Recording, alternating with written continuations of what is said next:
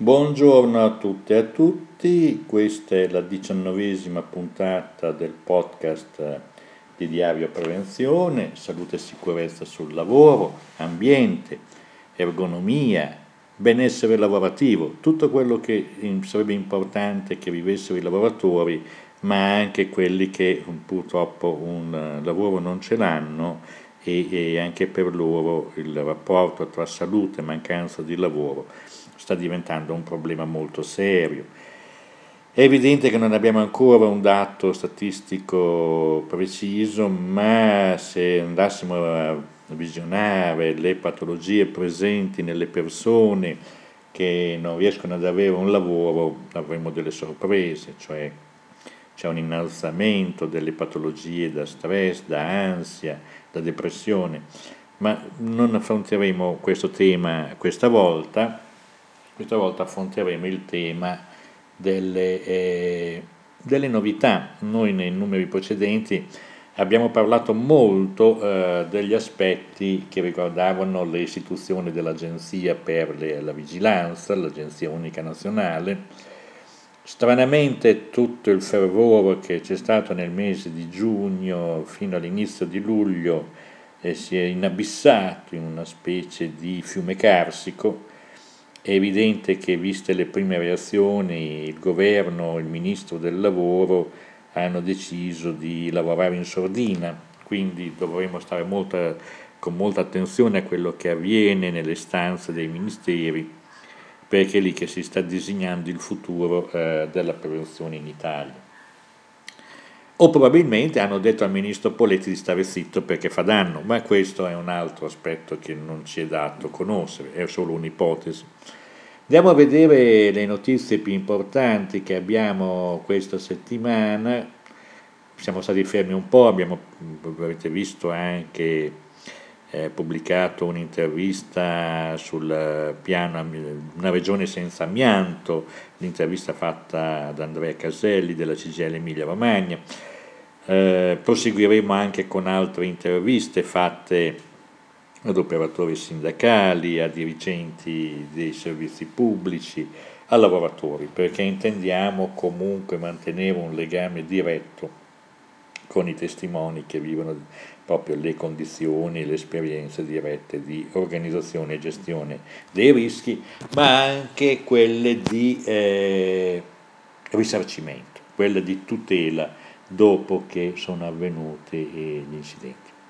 Questa settimana abbiamo visto eh, c'è una presenza di riviste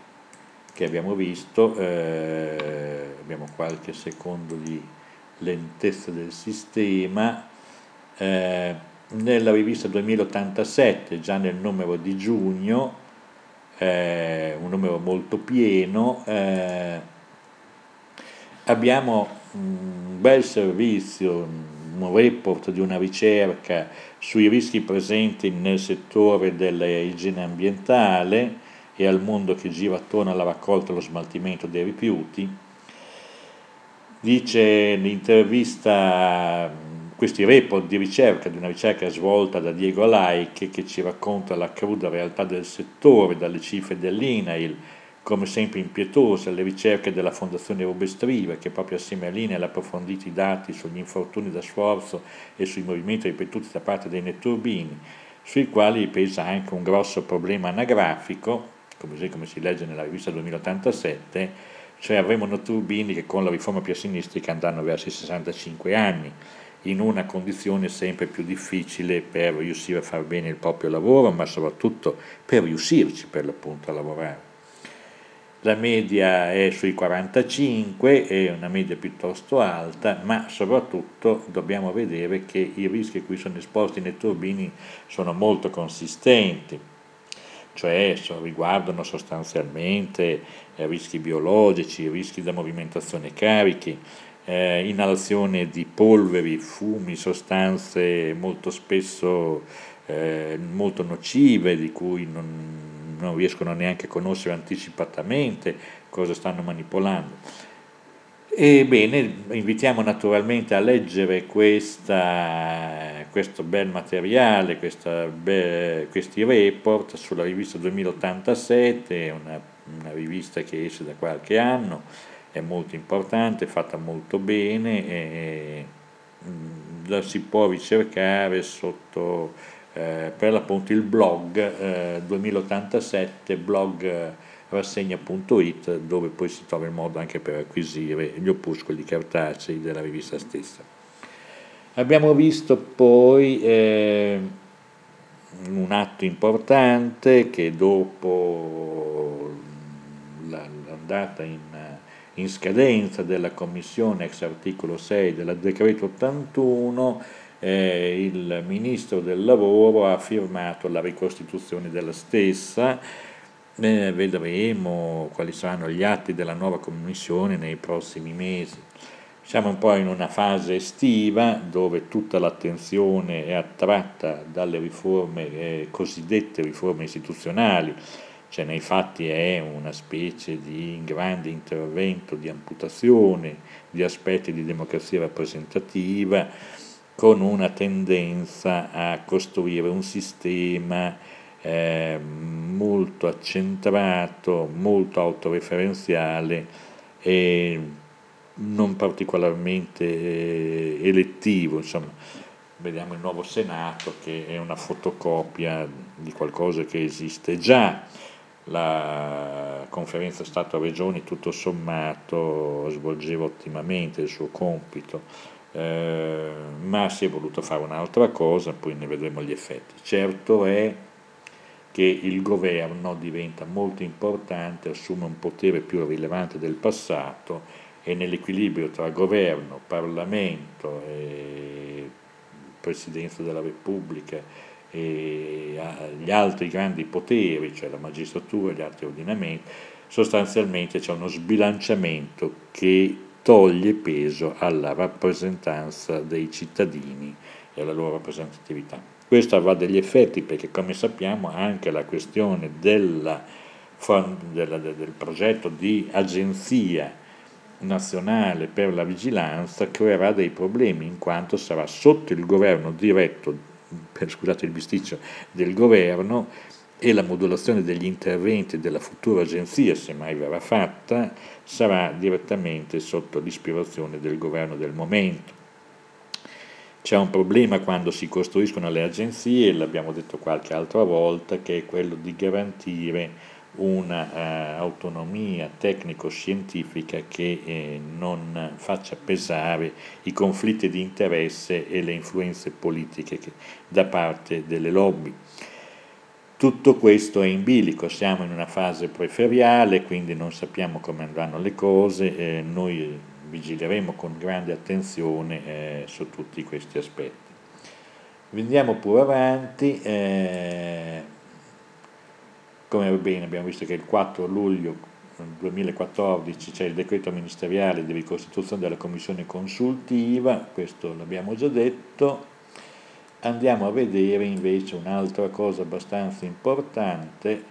questo invece è un manuale che eh, potete scaricare dal sito .sicuro.it che riguarda il materiale prodotto dal Dipartimento dei Vigili del Fuoco, del Soccorso Pubblico e della Difesa Civile, indirizzato ai datori di lavoro, in particolare ai nuovi adempimenti di legge in materia di sicurezza e prevenzione antincendio. È molto importante che si sia fatto questa specie di brochure, c'è anche un'applicazione che si può scaricare. Non sappiamo quanti siano poi i lavoratori extracomunitari che dispongono di un tablet, ma probabilmente ce ne sono anche parecchi, e in lingue diverse ed è una, diciamo così, è una specie di vademecum eh, basico che serve moltissimo, anche perché è fatto in lingua naturalmente spagnola, in lingua francese, in lingua araba, in lingua russa, in lingua in lingue slave e, e anche pakistane. Mm, è importante eh, che si sia fatto questo lavoro perché è evidente che eh, oggi i soggetti presenti nelle aziende eh, sono multietnici con lingue e anche conoscenze di base estremamente diverse e tutto questo non aiuta, eh, non facilita eh, la, eh, il lavoro eh, di prevenzione, di informazione e formazione perché abbiano cura i lavoratori nel gestire per l'appunto gli aspetti di pericolo, mm, che siano a conoscenza degli aspetti di pericolo e sappiano valutare il rischio delle loro azioni quando hanno a che fare con eh, fonti di rischio per l'appunto eh, che possono provocare incendi. Eh, naturalmente questa cosa è scaricabile dal sito, eh, andiamo a vedere, Vigilfuoco, anche dal sito vigilfuoco.it,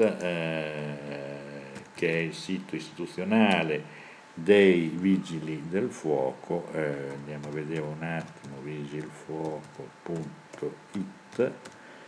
e andiamo a vedere, mm.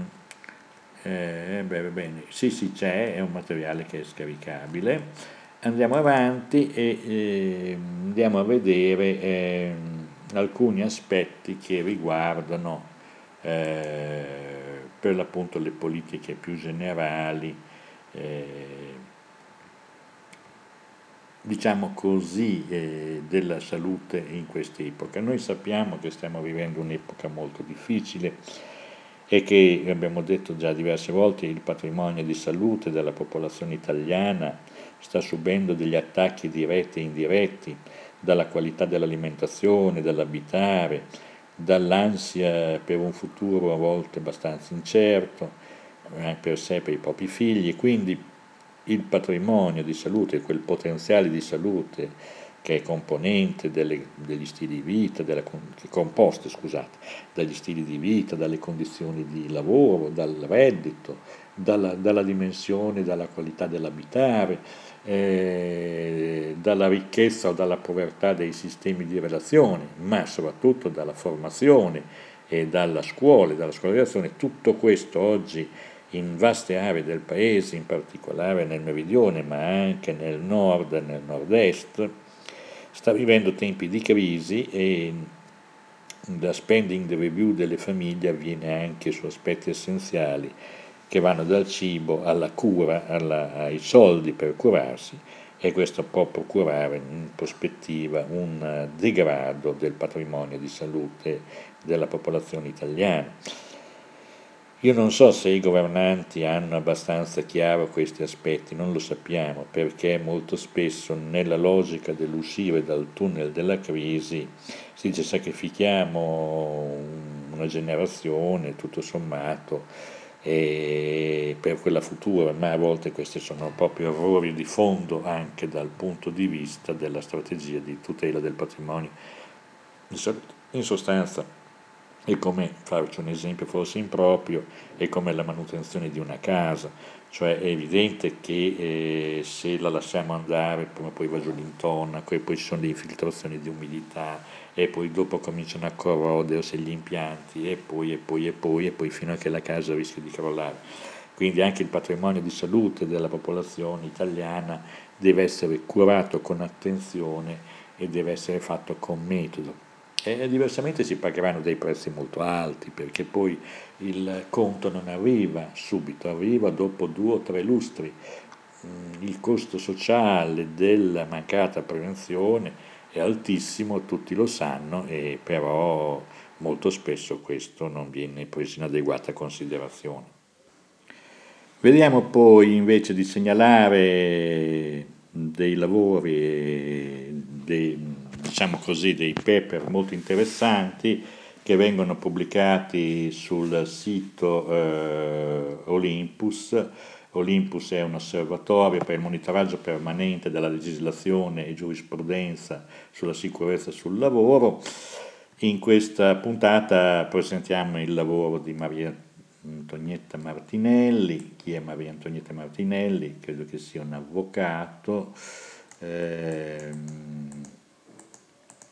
che eh, è avvocato del Foro di Trani, specialista in diritto del lavoro presso eh, l'Università di Bari. Eh, Ma diciamo che questo lavoro l'autrice analizza nei suoi aspetti gli obblighi generali specifici dei lavoratori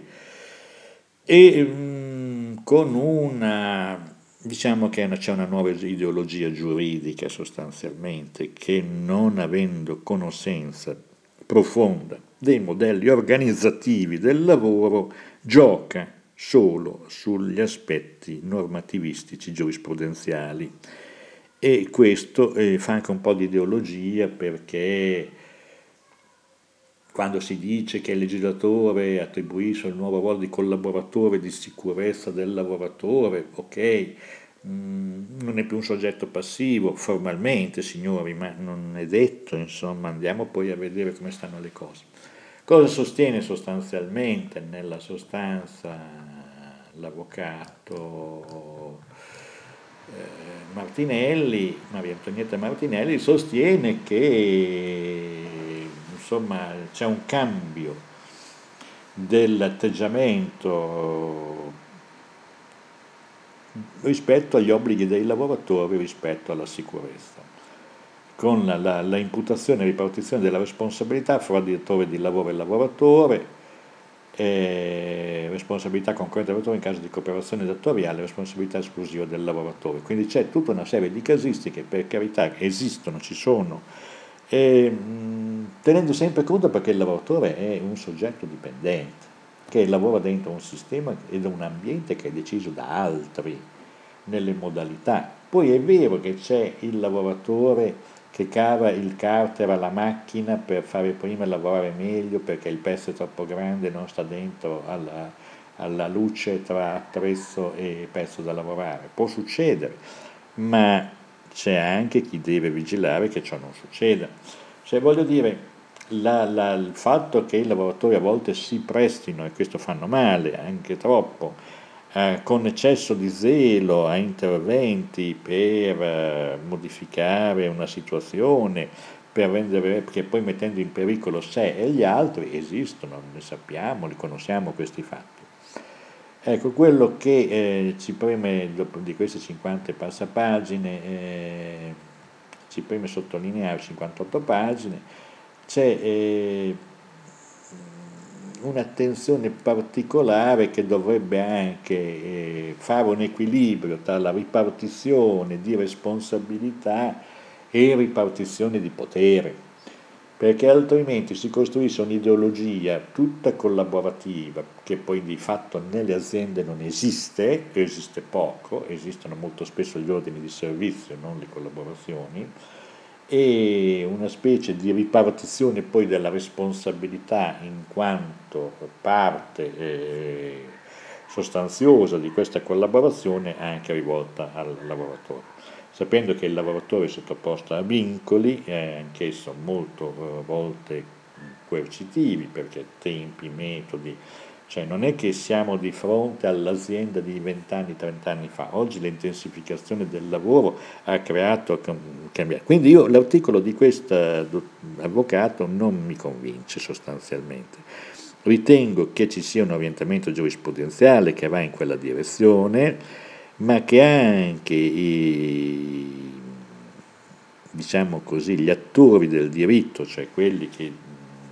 i soggetti, gli operatori del diritto, debbano fare un po' un bagno di umiltà e andare anche a vedere come si lavora oggi, quali è la ripartizione del potere che ha il lavoratore all'interno dell'azienda e abbiano anche la possibilità di fare una riflessione seria sul grado di autonomia che il lavoratore ha di fare o non fare certe cose lo dico questo perché altrimenti sembra quasi che siamo a una specie di grande riequilibrio dopo l'ondata sindacalista, operaista degli anni 70, adesso si va a riequilibrio. È evidente, io sono proprio d'accordo che gli lavoratori assumano delle responsabilità e le abbiano, ma devono anche essere garantiti nell'esercizio del loro diritto ad esigere sicurezza. Quindi, mh, cautela e prudenza anche nelle teorie giurisprudenziali, che altrimenti rischiano di essere sconnesse dal mondo reale. Andiamo oltre, andiamo a vedere, eh, quindi una citazione è questa per un lavoro sicuramente pregevole, ma che a mio parere, a nostro parere, manca di molti aggangi con i processi reali in atto nella realtà produttiva. Non ultimo quello del, del fatto che i lavoratori sono effettivamente molto ricattati e molto spesso fanno cose che anche non vorrebbero fare perché devono portare a casa un risultato, altrimenti poi... E condividono anche le sorti dell'azienda anche nel fare cose che sono azzardate. Quindi su questo bisogna avere molta attenzione e, e comunque fare anche nella formazione un grosso lavoro di eh, sensibilizzazione sulle responsabilità dirette che i lavoratori hanno nella gestione della sicurezza e anche delle responsabilità poi anche penali se si assumono degli atteggiamenti e dei comportamenti eh, che possono trasgredire le norme per far prima, per far meno fatica, ma anche per eh, bypassare un, una procedura di sicurezza che ruba tempo. Cioè tutto questo evidentemente richiede. Certamente il pregio di questo articolo è di aver aperto una situazione, una questione che dovrebbe essere dibattuta con molta attenzione. Andiamo uh, oltre, andiamo a vedere innanzitutto altre cose eh, interessanti. Eh, diciamo che eh, c'è un lavoro molto interessante fatto sul sito del DORS eh, che è mm, l'ultimo aggiornamento del 14 luglio inchiesta alla storia, costruzione di un repertorio di storie di infortunio sul lavoro e eh, purtroppo cosa fanno? È un lavoro eccezionale, io questo lavoro l'avrei auspicato come metodo quasi fatto dalla, dalle strutture centrali, in questo caso tipo INAIL, cioè di fare il repertorio delle indagini in profondità del perché è avvenuto un certo incidente, ricavare le schede e da ciascun incidente, da ciascuna tipologia per settore e per comparto, costruire effettivamente un archivio delle soluzioni. Questa era anche una delle intenzioni del compianto Alessandro Martignani, che allora dirigente negli anni 80 del settore Dipartimento Salute, diciamo Dipartimento Prevenzione eh, della Regione Emilia-Romagna, che, eh, che però ci, si tentò in quell'epoca, ma non avevamo i mezzi che, di cui abbiamo a disposizione oggi, tipo internet, anche per socializzare queste esperienze. Quindi eh, c'è qui una tra le schede molto interessanti, santo cielo come va piano questa, questa rete, eh, voleva essere a casa natale,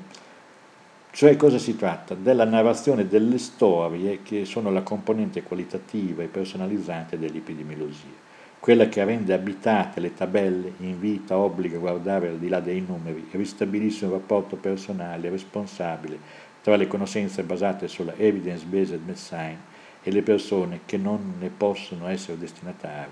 fa degli operatori non più solo degli spettatori esecutori, ma coloro che si prendono cura. Raccontare significa infatti non accontentarsi di descrivere una realtà, ma farla propria, comunicabile, scambiabile al di là delle cerchie professionali, capace di divenire parte di un linguaggio comune che può appartenere a tutti. È un'esperienza molto bella quella di recuperare anche la soggettività delle persone che lavorano per cogliere eh, diciamo, quegli aspetti che altrimenti non danno ragione, non, sono l'altra faccia della luna, dalla quale non si capisce perché un incidente è avvenuto, se non si va a guardare dietro l'altra faccia della luna. E in questo senso eh, quindi invitiamo Sudors a, a praticamente, eccola qui, eh, mi chiamo, ecco, è terribile perché la storia proprio raccolta di intervista a questo lavoratore che dice mi chiamo Ivo, ho 53 anni, da una vita lavoro come meccanico e faccio montaggio di macchinari, quasi sempre in trasferta in giro per l'Italia per lavoro. E qui racconta la sua storia eh, di montare dei macchinari su un impianto di biogas in provincia di Torino, lavora dal 18 dicembre, poi ve la leggerete. E sono poche pagine, sono tre pagine, non, e, e, ci sono anche le foto, mh, dice che c'è stato un difetto di informazione, lui ha fatto un lavoro e, e, e sostanzialmente eh, si è fatto molto male.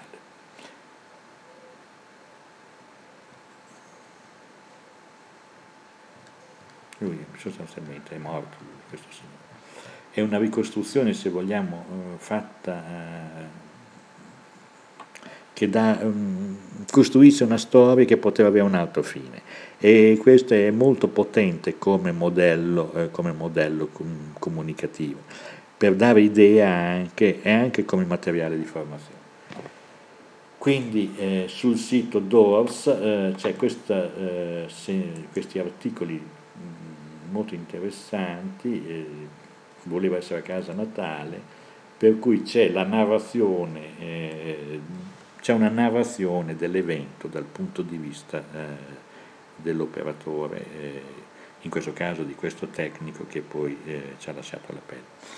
Eh, noi vogliamo concludere questa, che sarà la penultima delle puntate prima delle ferie, poi nel mese di settembre saremo all'estero per una mission, quindi probabilmente non riusciremo ad avere sempre la rete per fare eh, questo lavoro dei podcast. Eh, abbiamo visto che i podcast vengono ascoltati, diverse centinaia di persone hanno hanno utilizzato le 18, anzi la diciannovesima puntata, più le interviste che faremo, quindi siamo sostanzialmente abbastanza soddisfatti di questa impostazione. Il podcast, diversamente dalla scrittura, è assai più rapido, permette di esprimere con più elasticità le idee. Vorremmo anche fare un lavoro molto più di conferenza, di, eh, più che monologo, vorremmo arrivare ad avere più spesso degli ospiti in maniera tale. Certo l'attrezzatura è molto rudimentale, quindi stiamo lavorando per avere anche una capacità audio eh, fatta meglio. Con questo concludiamo la puntata numero 19, abbiamo parlato di diverse cose, per in sintesi dobbiamo dire che dopo il fervore del giugno eh, la proposta agenzia non è rientrata ma se ne parla di meno, è probabile che stiano lavorando nelle, nelle, stanze molto riservate del Ministero, ascoltando le lobby più potenti. Eh, pensiamo che debba essere vigilata molto la situazione, perché un'agenzia fatta in modo sbagliato, oltre a non essere efficace nell'obiettivo, potrebbe anche procurare molti danni. Grazie e arrivederci a tutti.